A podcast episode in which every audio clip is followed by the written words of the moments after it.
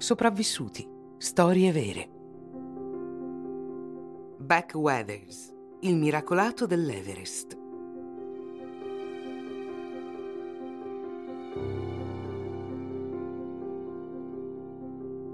Negli anni 90 le cosiddette scalate commerciali dell'Everest hanno avuto un discreto successo.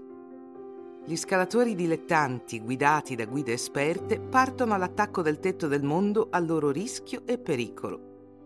Beck Weathers è una di quelle persone appassionate, a volte internamente tormentate, che vogliono sperimentare qualcosa fuori dall'ordinario. Purtroppo nel maggio 1996 ha quasi perso la vita.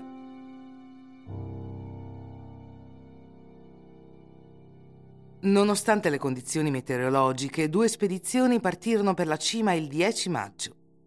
Quando Beck Weathers raggiunse la zona chiamata Il Balcone a 8500 metri, decise di aspettare la sua guida che era andata in cima con altri scalatori. Con il passare del tempo, Beck si rese conto che avrebbe dovuto invece iniziare la sua discesa con uno Sherpa. La guida infatti non è tornata.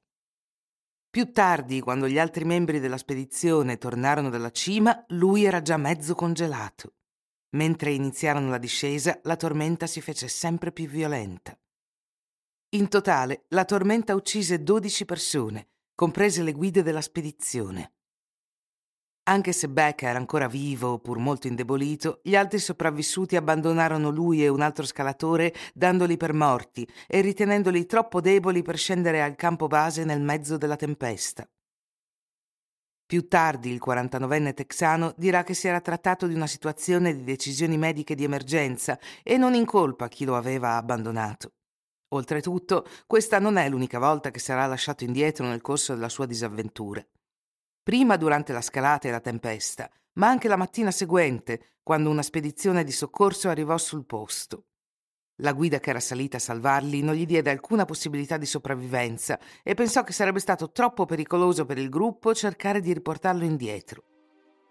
Con la faccia coperta di ghiaccio e incapace di muoversi, Beck è andato, come si dice in gergo. Siamo a più di 8.000 metri di altitudine e ogni sforzo viene moltiplicato. Altri sopravvissuti vengono riportati indietro, ma lui viene lasciato sul posto. Tuttavia, dopo 15 ore di agonia, Beck si alza, come resuscitato. Una sensazione di anestesia si è impadronita del suo corpo, il freddo lo lascia indifferente. Miracolosamente la disperazione cede il passo all'ottimismo e senza riuscire a spiegarlo se stesso riesce, da solo, quasi cieco, a tornare giù al campo più vicino ma ancora una volta viene abbandonato. Quando gli scalatori sul posto lo raccolgono, Beck è così debole, la sua faccia, le sue mani così danneggiate, che sono convinti che non sopravviverà un'altra notte. Lo sistemano in una tenda da solo e rinunciano a cercare di portarlo al campo successivo. Il giorno dopo il texano era in piedi e pronto a tornare alla civiltà. Al campo successivo è stato trasportato in aereo e portato in ospedale. Anche se questa spedizione gli ha lasciato la vita, le conseguenze sono numerose. Beck ha perso il naso ed entrambe le mani, ma ha conservato la vista e le facoltà mentali. Date le condizioni dantesche in cui ha combattuto per la sua vita, Beck è uno scalatore dell'Everest miracolato.